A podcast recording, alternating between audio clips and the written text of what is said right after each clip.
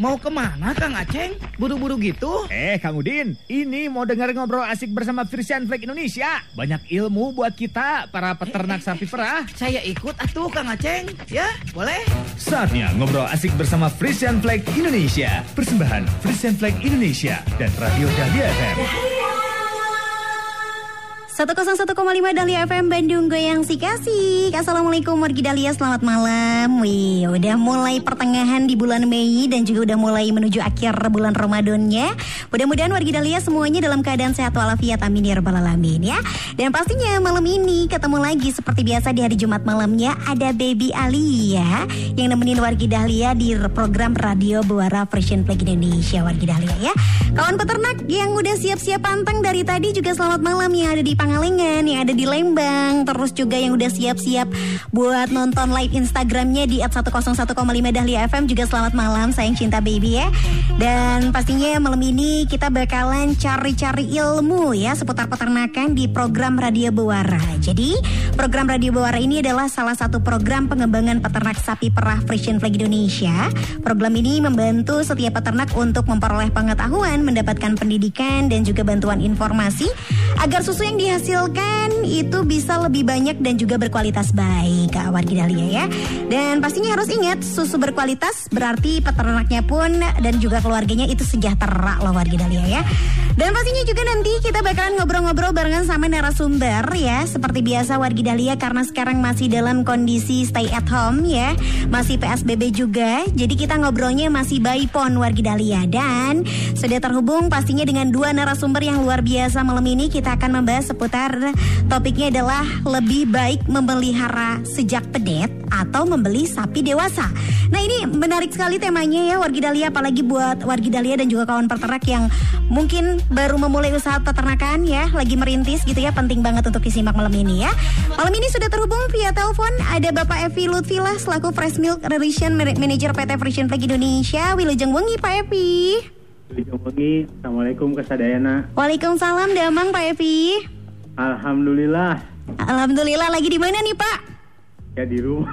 Di rumah.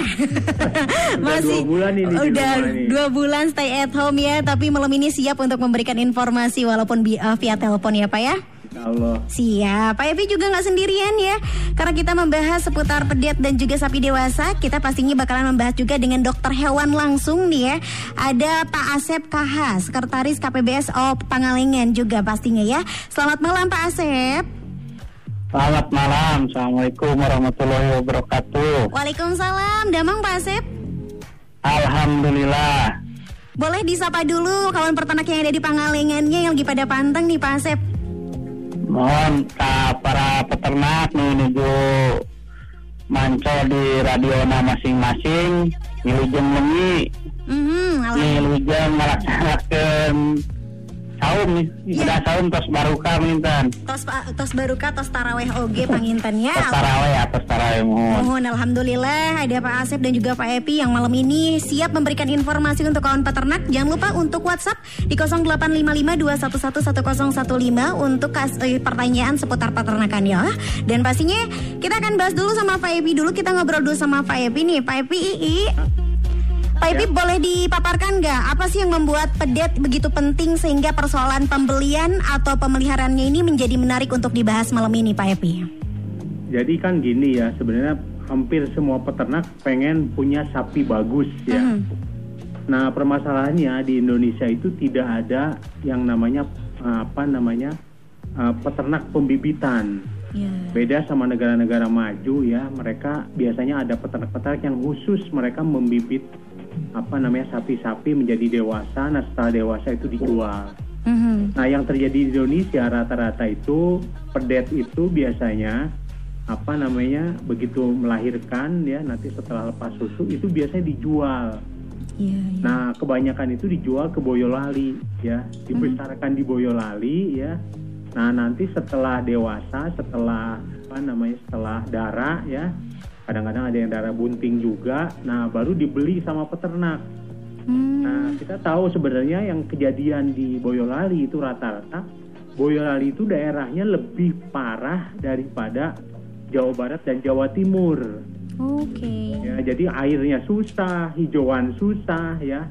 Nah di sana kan sebenarnya yang berkembang itu banyaknya di Boyolali itu sapi-sapi pedaging. Oh iya iya iya. Ya, jadi banyak di situ apa namanya sapi-sapi pedaging itu itu di daerah Boyolali namanya Ampel. Nah, mereka itu biasanya dibeli sama peternak-peternak itu. Hmm. Nah, pada saat balik lagi ke kita itu apa jadi induk itu bukan lebih baik dari induk yang ada di apa namanya dulunya gitu ya. Mhm.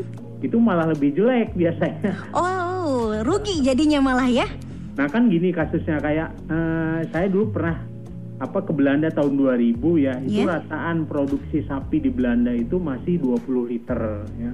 Mhm. Nah kemarin terakhir tahun 2017 ke sana itu itu sudah apa namanya sudah hampir 30. Mengalami peningkatan malah kalau di Belanda nah, mah ya. saya tuh Hmm. kan kerja di apa di Vision Plah itu kan udah hampir 24 tahun ya. Iya. hmm.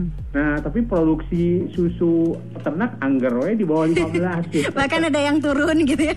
Nah itulah makanya kenapa kita ngomong di malam ini tentang pentingnya apa mel- memelihara pedet dibanding beli gitu. gitu. Hmm. Karena kasusnya gitu di Indonesia itu. Oke baik, itu tadi eh, menurut pandangan dari Pak Epi. Kalau dari Pak Asep sendiri nih, kalau kelebihan sama kekurangan dari memelihara eh, pedet sejak dini atau membeli sapi dewasa, itu kekurangan kelebihannya apa sih Pak Asep?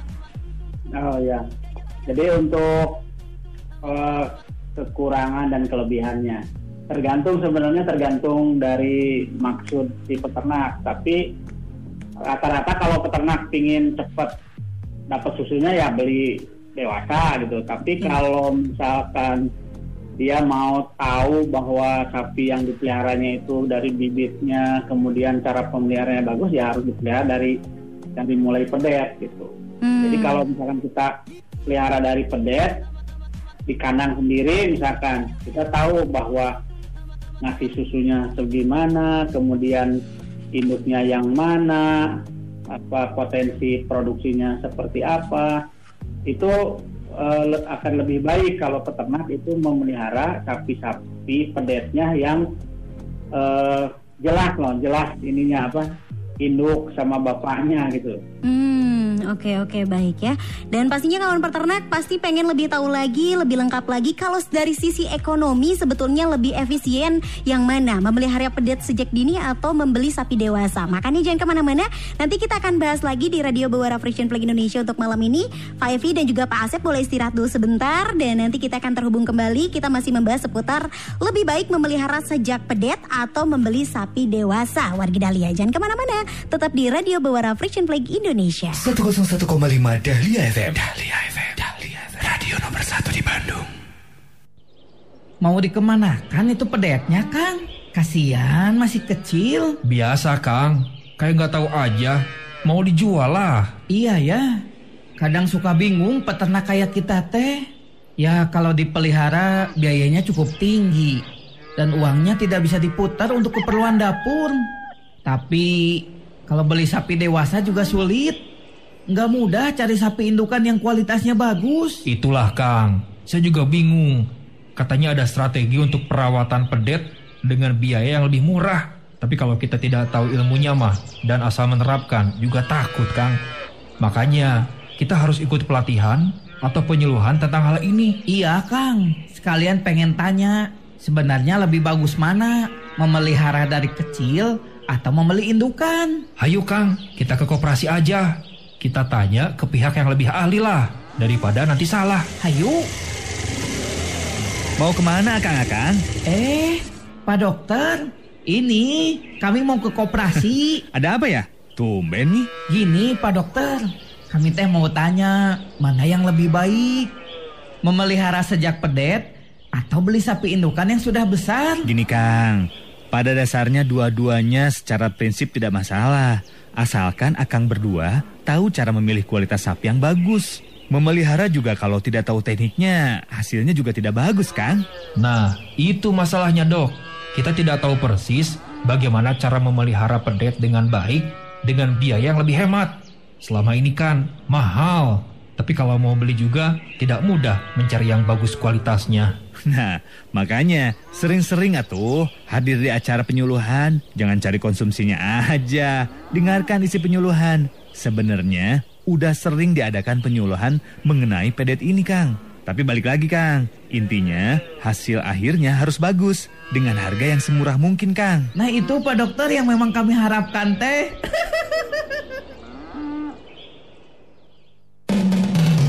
Dahlia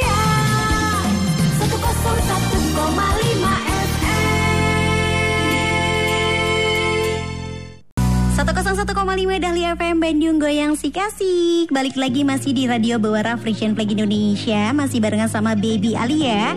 Dan pastinya malam ini kita masih membahas seputar topik Lebih baik memelihara sejak pedet atau membeli sapi dewasa ya.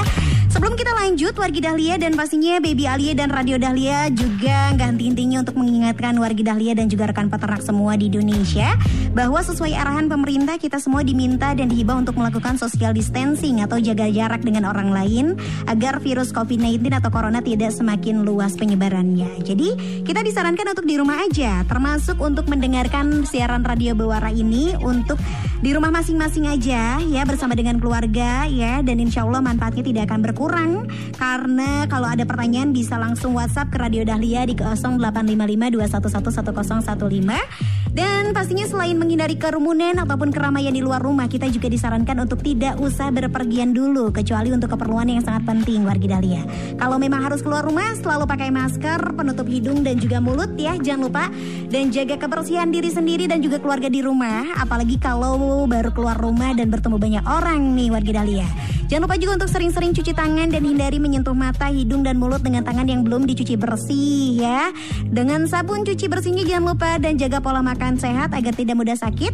Dan untuk peternak juga ya jangan lupa nih untuk diingatkan kembali mengenai tata laksana dalam menjaga kebersihan kandang selama proses pemerahan sesudah memerah pun harus tetap diperhatikan kebersihannya ya. Demi kebaikan dan keselamatan bersama, jadi ayo kita patuhi imbauan pemerintah untuk di rumah aja. Bukan berarti tidak gaul, tidak ketemu teman-teman atau saudara juga bukan berarti bermusuhan dan tidak mudik juga bukan berarti nggak keren. Jaga diri lebih aman. Kalau terpaksa keluar harus jaga kesehatan dan juga kebersihan ya. Pastinya malam ini juga kita masih terhubung dengan narasumber kita wargi Dahlia ada Pak Evi dan juga Pak Asep. Eh, kita udah terhubung kembali Pak Evi dan Pak Asep. Halo. Oke, Ya, halo. siap baik. Masih bersemangat untuk memberikan informasinya dan pastinya kita masih lanjut lagi pembahasan tadi nih Pak Asep. Boleh diceritakan nggak apa sih fenomena di lapangan yang bisa dilakukan oleh peternak untuk menyikapi eh, pemilihan pemeliharaan sejak pedet atau membeli sapi dewasa ini Pak Asep? Ya, kalau untuk para peternak nih di lapangan ini kan biasanya memang eh, peternak sendiri sudah sudah tahu lah. Jadi sapi mana yang harus ditahan di kandang sebagai pengganti. Biasanya mereka di awal-awal eh, sudah cukup bagus gitu eh, apa pemberian susu segala macam di pertumbuhan sampai ke apa lepas sapi itu pertumbuhannya bagus gitu. Hanya, eh, eh, hanya setelah itu biasanya, nah ini sudah sudah mulai menurun eh, apa cara pemeliharaannya sehingga eh, tid- belum maksimal gitu, belum maksimal. Nah, dan satu lagi yang biasa terjadi peternak ini kan eh, biasanya suka buru-buru lah, buru-buru pingin cepat punya sapi laktasi gitu. Mhm. Jadi sapi yang tadinya dipiara dari kecil udah bagus, eh, biasanya di tengah-tengah ditukar cari yang sudah besar. Ya kalau kalau misalkan carinya masih dari peternak yang kita tahu juga cara pemeliharaannya sih tidak masalah sebenarnya. Cuman kalau eh, nah tadi kata Pak Epi cari lagi ke wilayah lain yang tadinya pingin kita apa dapat susu, susu yang banyak ternyata karena cara pemeliharaan di tempat lain itu berbeda dengan yang biasa di, oleh peternak lakukan akhirnya eh, produksinya tidak maksimal gitu kan malah malah menurun Hmm. eh, apa jumlah produksinya kan tadinya dia piara tahu ini induknya dari sapi yang ini produksinya bagus dipiara bagus Mhm. ternyata setelah di tengah-tengah ditukar cari dari yang lain akhirnya maksud untuk mengganti induknya yang punya potensi produksi yang cukup bagus akhirnya tidak tercapai gitu seperti itu di lapangan. Oke ya. Tapi itu biasanya apa sih Pak yang bisa membuat peternak lebih banyak memilih untuk membeli sapi dewasa daripada memelihara sejak pedet? Apa sih faktornya yang mempengaruhi itu Pak? Eh, peternak mah pengen cepat ada susunya aja. Oh pengen cepat. Dari segi biaya pemeliharaan mungkin berpengaruh juga Pak. Nah sebenarnya ya sebenarnya kalau misalkan eh, kalau kita pelihara sendiri di eh, pelihara sendiri sebenarnya biaya itu bisa bisa kita atur. Sebenarnya kan yang beban biaya terbesar itu ketika sapi itu sampai dia eh, apa lepas sapi Mhm. sebenarnya bisa disiasati untuk menurunkan biaya itu bisa disiasati. Contoh misalkan kalau misalnya peternak itu oh, pakai susu susu dari induknya, ya susu dari induknya itu mungkin biayanya akan lebih besar. Tapi ketika pakai susu pengganti, ini ada susu pengganti susu susu bubuk khusus untuk eh, pedet itu bisa menghemat biaya sebenarnya Hmm, ya oke. bisa menghemat biaya. Tapi yang hal yang paling penting itu di eh, awal-awalnya itu mereka peternak itu harus memberikan sapinya itu kolostrum dulu yang terbaik, gitu. Mhm, Oke. Usaha yang terbaik. Siap, oke Ya. baik. Dari Pak Epi sendiri ada tanggapan mengenai pertanyaan ini Pak? Ya sebenarnya eh, yang jadi masalah di Indonesia terutama itu itu kan karena pemilikan kita itu kan eh, rendah ya. Jadi orang punya dua, punya tiga ya. Nah kalau misalnya ada satu ekor yang itu jadi apa namanya? Jadi seolah-olah jadi beban gitu loh. Hmm, ya. Nah jadi kan biasanya gini nanti kalau tadi kata Pak Asep begitu dia lepas sapi itu, nah kan mulai makan rumput banyak. Jadi kalau misalnya dia si peternak misalnya punya tiga ekor apa namanya yang laktasi ya, yang diperah satu, yang pedetnya itu, Mhm. Nah kan berarti begitu pedetnya udah mulai besar besar, nah pedetnya itu kan makan juga rumput yang banyak. Iya. Nah dia harus sediain rumputnya itu juga. Hmm. Nah itu makanya salah satu kendalanya sebenarnya itu. Oke, ada strategi sederhana nggak Pak yang bisa dilakukan oleh peternak dalam memelihara sapi sejak kecil atau pedet, tapi dengan biaya yang lebih rendah dan efisien gitu Pak? Nah, dari ku- kuncinya tadi ya, apa namanya tadi Pak Asep sih sudah singgung bahwa pertama begitu sapi lahir itu, itu kolostrum jangan sampai kebuang, ya. Atau kadang-kadang kolostrumnya dimakan sama peternak gitu loh. Hmm, iya bener enak soalnya itu Pak. Ya emang enak soalnya. Saya juga sering makan. ya. Iya iya. Karena oke. Kalau misalnya apa ada sapi yang apa melahirkan kita ke sana, nah berarti itu biasanya sebagian kostrumnya itu dipisahkan lalu dipasak itu karena dia begitu dipasak langsung kayak bentuknya kayak kayak keju gitu ya gitu. Mhm, Iya. Tapi padahal itu sebenarnya makanan yang terbaik buat apa anak sapi. Karena sapi itu begitu lepas dari induknya itu sudah tidak ada lagi penjagaan di dalam tubuhnya. Nah, salah satu satu-satunya yang bisa menjaganya itu itu adalah apa yang dimasukkan ke apa namanya ke badannya dia yaitu kolostrum. Jadi semakin banyak kolostrum yang bisa masuk ya, terutama kolostrum awal itu itu sebenarnya nanti dahan daya tahan sapi itu akan apa namanya akan naik gitu loh. Hmm, oke oke. Karena sapi itu biasanya kritis nanti anak sapi itu di antara 3 sampai 8 Nah, kalau dia kolostrumnya cukup banyak ya di situ jadi apa namanya si ah, kekebalan tubuhnya akan tumbuh sendiri. Nah, dia akan relatif sehat ke sananya. Hmm. Nah, anak sapi itu satu tadi kalau kolostrum, kedua sebisa mungkin jangan sakit ya. Jadi dia harus apa? Jangan mencret, jangan kasusnya pneumonia ya paru-parunya. Mhm. Makanya dia harus kondisinya dalam anget ya, nggak kena angin ya. Nah terus juga nggak lembab ya. Nah itu sebenarnya kayak itulah kayak kita kan anak kecil yang baru lahir kan gitu ya. Iya iya. Kan biasanya di, di apa namanya dibuntel sama apa namanya sama sarung gitu ya, sama Iya. apa? So- di bedong gitu ya. di bedong gitu kan kalau orang Sunda bilang kan. Nah sapi juga sebenarnya harusnya gitu. Jadi begitu keluar tuh dalam keadaan masih anget karena dia itu identik dengan pada saat dia ada di dalam perut ibunya gitu. Bi- terbiasa anget dalam perut ibunya kan Ya, seperti itu. ya. Oke, berarti memang sebetulnya cara penjagaan dan pemeliharaan pun bisa lebih efisien, efektif asalkan peternaknya bisa tahu caranya ya Pak ya. Ya, benar. Makanya Bener. kita ada acara radio ini sebenarnya supaya pengetahuan mereka tuh Mhm. apa namanya? Bertambah ya? Ya, bertambah sehingga bisa menerapkan di kandangnya masing-masing. Hmm, oke baik ya. Dan malam ini banyak juga ya eh, wargi Dahlia dan juga wargi eh, peternak yang pastinya udah mulai pengen bertanya dan juga pengen eh, cari jawaban seputar pedet. Eh, di siapa ini kita bacain dulu pertanyaan yang sudah masuk di 085521111015. Assalamualaikum, waalaikumsalam. Mau tanya, kalau pedet yang sering men- mencret itu apa bagus untuk dibuat bibit? Katanya Pak Asep, boleh dijawab? Ya, sebenarnya gini tadi eh, bahwa sapi itu ketika lahir yang jelas tuh kolostrum. Nah, kolostrum itu juga peternak nih harus paham nih masalah kolostrum. Jadi tidak semua kolostrum yang dihasilkan oleh sapi induknya itu baik untuk pedetnya. Kan itu harus bisa mengukur, ada harus diukur ya sebenarnya. Tapi secara kasat mata ya di- dilihat itu sebenarnya yang kental, yang kuning gitu. Sebenarnya itu harus diukur ya. Harus Oh. diukur, ada ukurannya gitu kan. Jadi Kalau ti- pakai eh, ada kayak kolostrometer itu biasanya itu ada ada penunjuknya. Hmm. Kalau hijau itu bagus, kalau merah itu jangan diberikan. Nah makanya kalau misalkan peternak itu pada saat ada sapinya lahir, Mhm. kolostrumnya bagus dan berlebih itu tadi kata Pak Epi suka dimasak, jangan dimasak tapi disimpan dibekukan. Hmm. Nanti kalau ada yang sapi lahir pas kebetulan kolostrumnya kurang bagus, pakai yang itu gitu kan.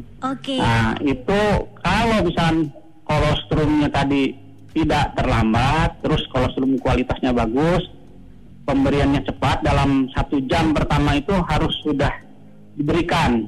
Mhm. Jadi jangan lebih dari satu jam tuh dalam satu jam pertama setelah itu harus segera diberikan. Mhm. Kemudian cara mengambil juga harus bersih. Nah, insya Allah kalau itu kualitasnya kolostrumnya bagus, diberikannya cepat, jumlahnya juga cukup, Mhm. ya itu minimal 2 atau 3 liter lah. Hmm. Nah, eh, itu insya Allah tidak akan mencret gitu. Oke. Di samping tadi pemeliharaan itu di 15 hari pertama itu harus hangat gitu kan.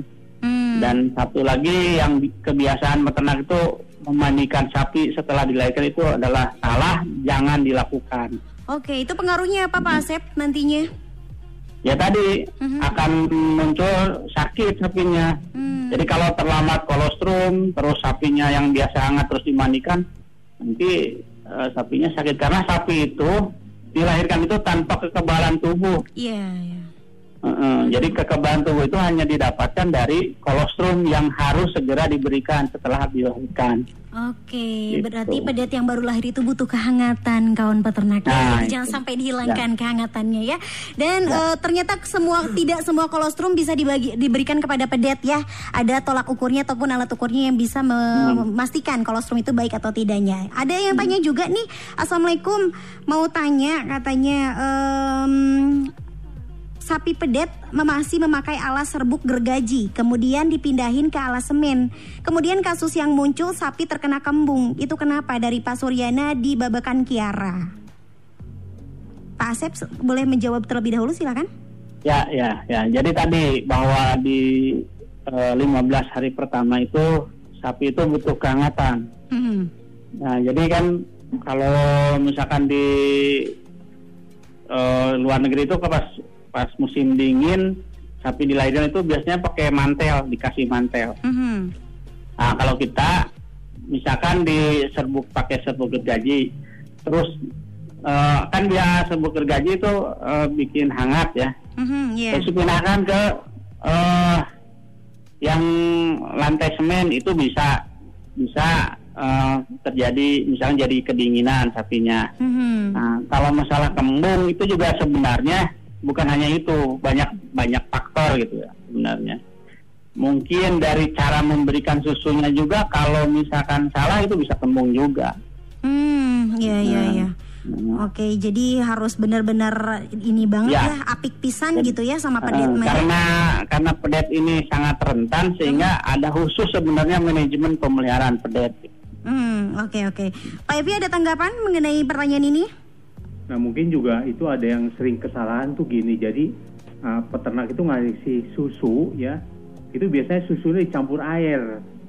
Hmm, oke. Nah itu juga bermasalah buat pedetnya. Sebaiknya susu dikasih susu, airnya juga dikasih air disiapin gitu loh. Oh, Jadi biar dia kalau misalnya apa yang mau minum haus ya minum air, tapi jangan di susunya itu dicampur air. Nah, itu hmm. kasusnya bisa mencet juga, bisa kembung juga gitu.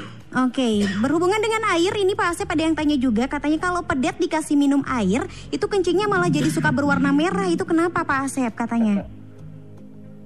Eh, ini, nah kalau misalkan kencing berwarna merah itu sebenarnya eh, bukan hanya karena air sebenarnya. Itu kemungkinan itu ada ada sesuatu itu Hmm. bisa eh, ada ada penyakit itu biasanya kalau kencingnya merah. Oh, bukan dari air yang diminum sama si pedetnya itu ya? Ya karena pedet itu akan minum sesuai kebutuhan dia sebenarnya. Dan dia Nggak juga akan- butuh air ya? Eh, ya dia akan minum ya tadi kata Pak Epi jadi walaupun sapi itu dikasih minum susu air itu harus tetap disediakan air bersih lah dan harus diganti setiap hari jadi wadahnya juga harus bersih Oke, nah, baik ya. kalau misalkan berdarah itu biasanya eh, ada ada sesuatu yang mengganggu kesehatan sapi itu Oke, berhubungan dengan kesehatan kalau seperti itu ya. Hmm. Kita ke pertanyaan berikutnya. Assalamualaikum Waalaikumsalam Wilujeng Wengi. Saya mau tanya, jika memelihara sapi dari pedet, tapi si induknya itu kurang bagus, apakah si pedetnya itu akan menjadi bibit yang bagus atau tergantung pemeliharaan kitanya katanya? Pak Asep gimana nih kalau eh, pedet yang dihasilkan dari sapi yang kurang bagus, apakah layak untuk dijadikan bibit? Enggak dari Kang Asep juga nih, dari TPK Baru Ya. Nagri Lembang. Ya, kan gini. Kalau misalkan kita eh, bertujuan untuk eh, memilih bibit yang bagus itu kan pertama bapaknya juga seperti apa, terus induknya seperti apa.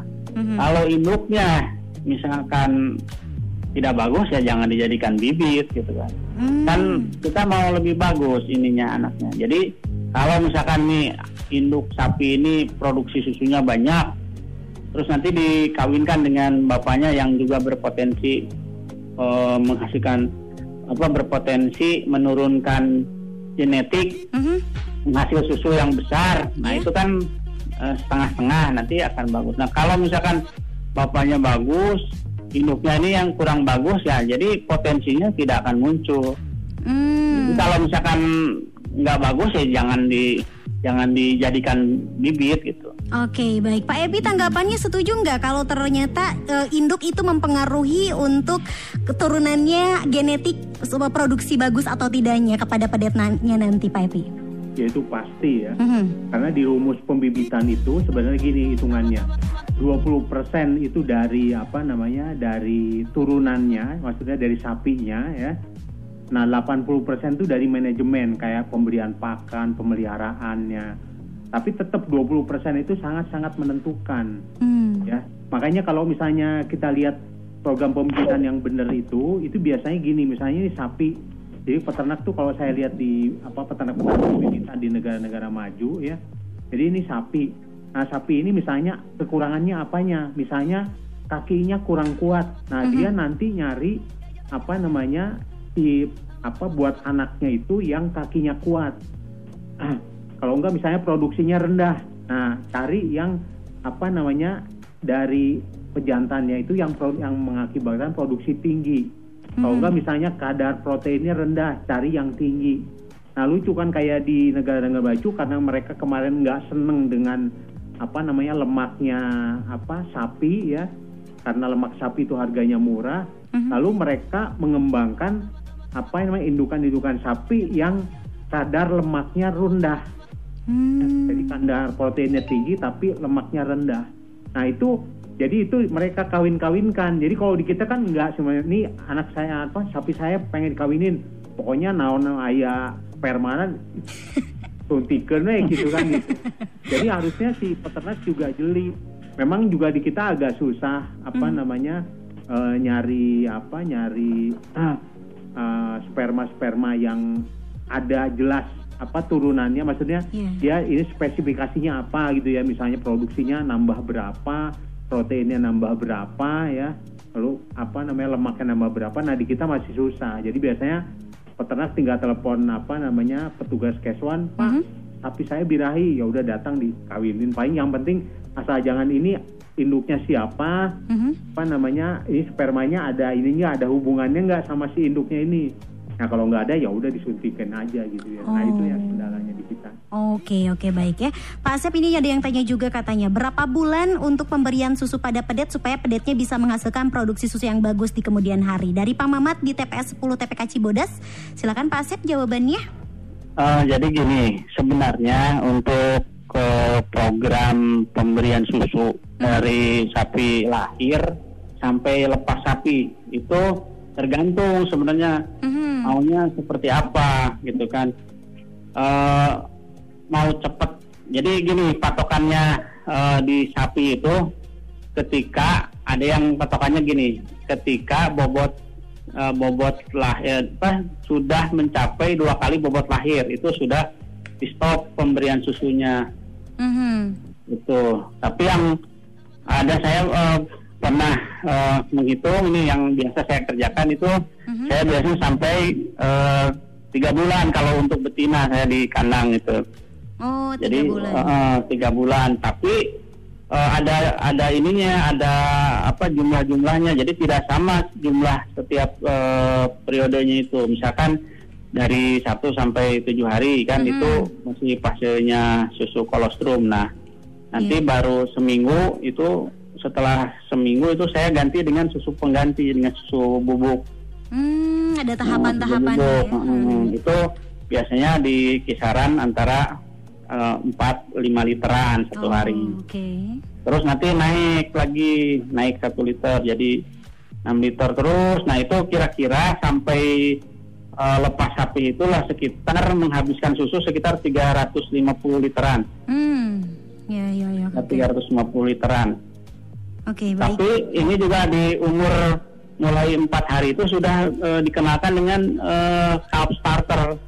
Apa itu? Calf starter itu eh, khusus ya, pakan khusus untuk pedet, Oh iya pelet biasanya dalam bentuk pelet. Mhm, mhm. Nah itu, nah itu juga bisa jadi patokan juga ketika si sapi itu sudah bisa menghabiskan calf starternya satu kilo, Mhm. susunya dihentikan. Gitu. Oke baik ya. Kita ke pertanyaan terakhir. Oh, Sebelum kita break Ini ada Kang Saipudin di KPSBU Lembang. Mau tanya katanya kalau pedet yang prematur Apakah itu bisa dijadikan bibit yang bagus? Terus nanti gimana eh, produksi susu ke depannya katanya? Terima kasih.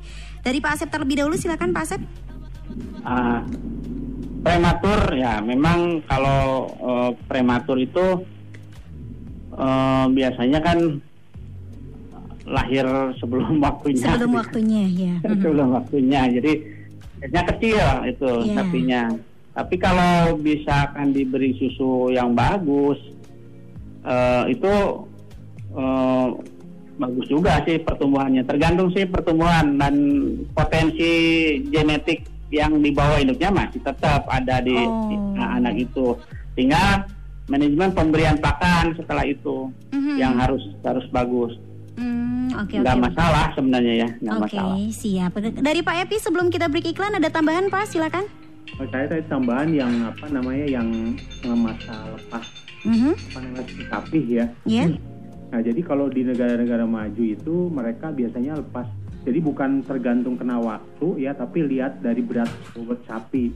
Oke Jadi biasanya kalau negara-negara maju tuh eh, berat 85 kilo baru bisa di stop ya atau misalnya kalau peternak yang muda itu di lingkar apa namanya lingkar dadanya itu sekitar 95 cm itu bisa stop itunya apa namanya. Tapi jangan lupa apa namanya dia harus sudah mulai dikasih konsentrat.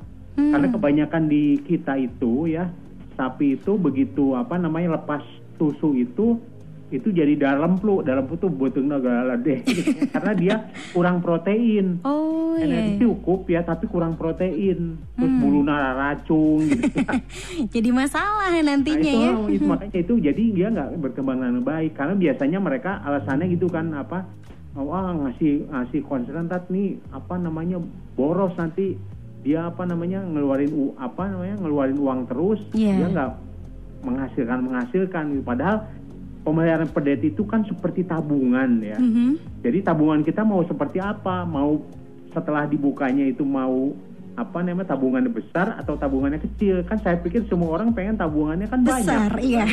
Nah makanya kalau tabungannya banyak ya nabungnya juga banyak. Iya benar benar benar. Logis ya itu ya. Oke. Iya. Nanti kita akan bahas lagi Wargi Dahlia dan juga pastinya kawan peternak Wargi Dahlia semuanya jangan lupa sebentar lagi kita akan ada kuis ya. Kuisnya hanya telepon di 73028. Ingat di 73028. Nomornya itu aja kuisnya Wargi Dahlia ya. Jadi jangan ke mana-mana masih di Radio Bewara Frisian Flag Indonesia. Malam ini kita membahas seputar topik lebih baik memelihara pedet eh, sejak pedet atau membeli sapi dewasa Wargi Dahlia ya. Tetap di Radio Bewara Frisian Flag Indonesia. Prung ah, go go go, go ya.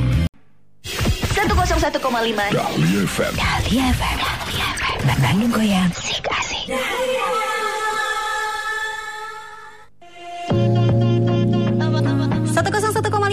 FM Bandung Goyang Sik Asik Masih di Radio Bewara Frisian Flag Indonesia Barengan sama Baby Alia ya. Barengan sama narasumber kita malam ini Ada Pak Epi dan juga Pak Asep pastinya ya. Udah mulai mau di penghujung acara Wargi Dahlia Dan pastinya juga kita mau mulai kuisnya juga nih Buat Wargi Dahlia yang pengen dapetin hadiah spesial dari Frisian Flag Boleh langsung telepon aja di 73028 ya. Jangan lupa kalau Baby Alia bilang Radio Bewara Frisian Flag Jawabannya adalah asik atau prung ah goyang ya. Siap kita angkat dulu kuisnya. Ada siapa coba di 73028 ya Halo Radio Buara Fashion Flag Asik atuh. Sama siapa di mana baby? Pak Andi Ciwasa dari Andi. eh, dari dari Baby Alia. Andi Andi di Ciwasra Kang Andi Udah Ya. nyimak dari tadi dong Ah, udah. Udah siap Pertanyaannya adalah Bagaimana strategi memelihara sapi sejak pedet Tetapi biayanya tetap hemat Gimana ayo Ayo didengerin langsung sama Pak Evi nih Didelai langsung sama Pak Evi nih Gimana strategi memelihara sapi sejak pedet Tapi biayanya tetap hemat Kang Andi Aduh lupa lagi apa ya? Ya udah tuh kalau gitu kita ke penelpon berikutnya Bye bye Cepet-cepet ya Langsung jawab ya Di 73028 nya ada siapa coba Halo Radio Bawara Presiden Flag Indonesia Asik atuh. Hai sama siapa di mana? Nama Pak Oyib suka leur. Siapa? Pak Oyib. Mbak Oyip Ya, Mbak Oyip pertanyaannya Bagaimana strategi memelihara sapi sejak pedet Tetapi biayanya tetap hemat? Eh, untuk sapi pedet kolesterolnya harus masuk ke tubuh pedet dengan biaya Pedet Baiklah. Pedet Setelah itu apa lagi? pedet. Mm-mm, Terus? Untuk Udah. pedet itu harus harus ikut eh, harus ikut pelatihan. Jumba Nah, pelatihan ini untuk pedet atau yang dewasa Oke. Oke. Yang penting kolostrum harus dikasih kolostrum gitu. gitu iya Iya, gimana Pak Evi jawaban dari Kang Oyib? Betul nggak Pak Evi? Ya dibetulkan saja. Dibetulkan saja lah cenanya. Pak Evi udah pasrah. Baik Kang Oyib selamat ya dapetin goodie bag dari Frisian Flag ya. mohon Siap pantang radio. Panteng Dahlia enak-enak langgapnya Dahlia prung ah gogo gogo yang Oke, satu penelpon lagi. Masih ada satu hadiah lagi dari Frisian Flag-nya. Ada siapa? Coba halo, Radio Bawara Frisian Flag. Asyik atuh, prung ah gogo-gogo ya. Sama siapa di mana, baby? Sama Rizkia di Cimahi. Rizkia di Cimahi. Oke, Teh Rizkia tuh pertanyaannya sama. Gimana strategi memelihara sapi sejak pedet tapi biayanya tetap hemat? Kolostrum jangan sampai terbuang. Terus yang kedua, kolostrum cukup banyak, sapi relatif sehat. Mhm. Terus? Harus hangat, gak lembab dan tidak kena angin. Mhm, luar biasa lembut sekali jawabannya ya kayak Putri Solo. Gimana? Mau dilahirkan. Mhm. Oke, udah. segitu Pak Epi gimana nih? Kalau yang cantik satu ini jawabannya betul nggak Pak Epi? Agak lengkap cukup betul. Agak lengkap cukup betul. Agak lengkap cukup betul. Kalau yang tadi kurang lengkap tapi sangat betul. Oke, baik terima kasih banyak Teh Rizky. Selamat ya dapetin hadiah bisa diambil ke Radio Dahlia di jam kerja ya. Siap pantang radio. Manteng Dahlia. Enak-enak langgamnya. Dahlia, prung ah gogo-gogo ya. Oke, baik. Terima kasih banyak ya. Luar biasa ya. Pak Evi. Ya, Iya, boleh diingatkan kembali nih sama kawan peternak, apa keuntungannya jika peternak memelihara sapi sejak pedet? Apa yang akan didapatkan peternak di masa yang akan datang? Boleh disimpulkan lagi, Pak Evi, silakan. ya yang jelas peternak tahu asal usul sapinya itu seperti apa ya. Mhm. Jadi kalau misalnya punya lima, ya, yang paling bagus kan mereka tahu. Jadi kalau mereka biasanya apa namanya yang paling bagus biasanya disimpan seperti tadi kata Pak Asep ya. Artinya dipelihara sendiri ya.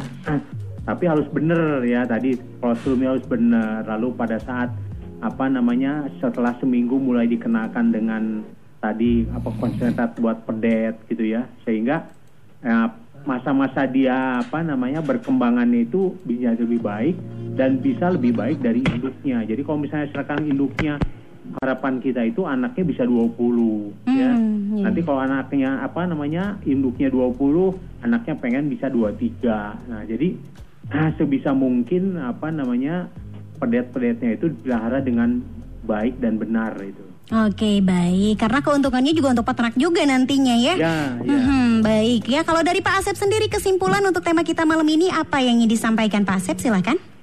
Ah, jadi kalau menurut saya kuncinya itu adalah di pemeliharaan pedet. Nah ini pemeliharaan pedet harus dioptimalkan, gitu ya. Uh-huh. Jadi jangan sayang susu, jangan sayang memberikan konsentrat yang bagus untuk pedet karena pedet ini adalah masa depan peternak. Yeah, ya. Yeah. Uh -huh. Itu yang akan menggantikan sapi-sapi yang ada sekarang. -huh. Kalau tidak direncanakan atau di manage dengan baik, tentunya tidak akan maksimal hasilnya nantinya. Hmm, oke okay, oke. Okay. Rawatlah pedet seperti anak sendiri ya. Biasanya kalau dirawat dari kecil baik-baik nanti nah. akan menghasilkan imbal timbal baliknya juga baik untuk kita. Setuju Pak Asep, Pak Evi? Iya, iya. Ya. Setuju, baik. Terima kasih banyak ya pembahasan kita singkat, padat dan jelas untuk malam ini Wargi Dahlia dan juga kawan peternak ya. Terima kasih banyak untuk Pak Evi dan juga Pak Asep ya yang sudah meluangkan waktunya. Mudah-mudahan diberikan kesehatan selalu dan lancar ibadah puasanya Amin. ya. Amin. Amin. Oke, baik. Selamat malam Pak Epi dan juga Pak Asep. Selamat baby. Selamat malam. Iya, baik. Terima kasih banyak ya. Oke. Aku uh, pastinya luar biasa banget loh malam ini ya. Ilmunya banyak banget yang disampaikan oleh Pak Epi dan juga Pak Asep. Waktunya kurang mungkin ya. Tapi nanti kita ketemu lagi di Radio Bewara berikutnya di uh, setelah lebaran mungkin kita akan ketemu lagi wargi Dahlia ya. Jadi untuk kawan peternak yang malam ini lagi pantang ya dan pastinya mudah-mudahan ibadahnya selalu dilancarkan dan selamat lebaran sebentar lagi ya, walaupun belum lebarannya ya. Terima kasih banyak untuk kawan peternak yang sudah mendengarkan dan semua hal yang disampaikan oleh narasumber ini telah dilakukan oleh banyak peternak dengan hasil yang baik. Tinggal bagaimana peternak Indonesia berani dan mau mencobanya dan lakukan perubahan secara bertahap ya. Dan jangan lupa juga nanti kita hadir lagi di tanggal 5 Juni insya Allah ya di tanggal 5 Juni 2020 setelah lebaran. Semoga pembahasan kita malam ini diserap, dapat diserap dan juga bermanfaat untuk kawan peternak. Jangan lupa juga ajak kawan peternak lain untuk ikut mendengarkan Radio Buara Buara serta uh, jangan lupa juga membaca tabloid Buara yang ada di koperasi terdekat ya. Karena semakin banyak mendengarkan radio Buara dan juga membaca tabloid Buara, maka peternak kita juga akan semakin cerdas dan juga sejahtera ya. Yang pertanyaannya belum tersampaikan, gak usah khawatir ya. Silahkan kirimkan ulang pertanyaan seputar peternakan di 0811 1588603. Sekali lagi di 0811 1588603 nanti akan dijawab langsung oleh ahlinya langsung via WhatsApp ya. Selamat malam pokoknya buat semua warga Dahlia Selamat beristirahat dan jangan ke mana-mana. Setelah ini Baby Alia bakalan nemenin di KIP Dahlia. Panteng Radio, Panteng Dahlia Enaknya kelenggamnya Dahlia, prung ah, ge ge ge ge ya Kang Udin, Kang Udin. Mo. Kang Udin mah, hayu atuh Kang pulang. Ngobrol asik bersama Frisian Flag Indonesia-nya udahan. Terus gimana tuh saya? Tenang, ngobrol asik barengan Frisian Flag Indonesia bakalan balik lagi tiap hari Jumat dua minggu sekali. Persembahan Frisian Flag Indonesia dan Radio Dahlia FM.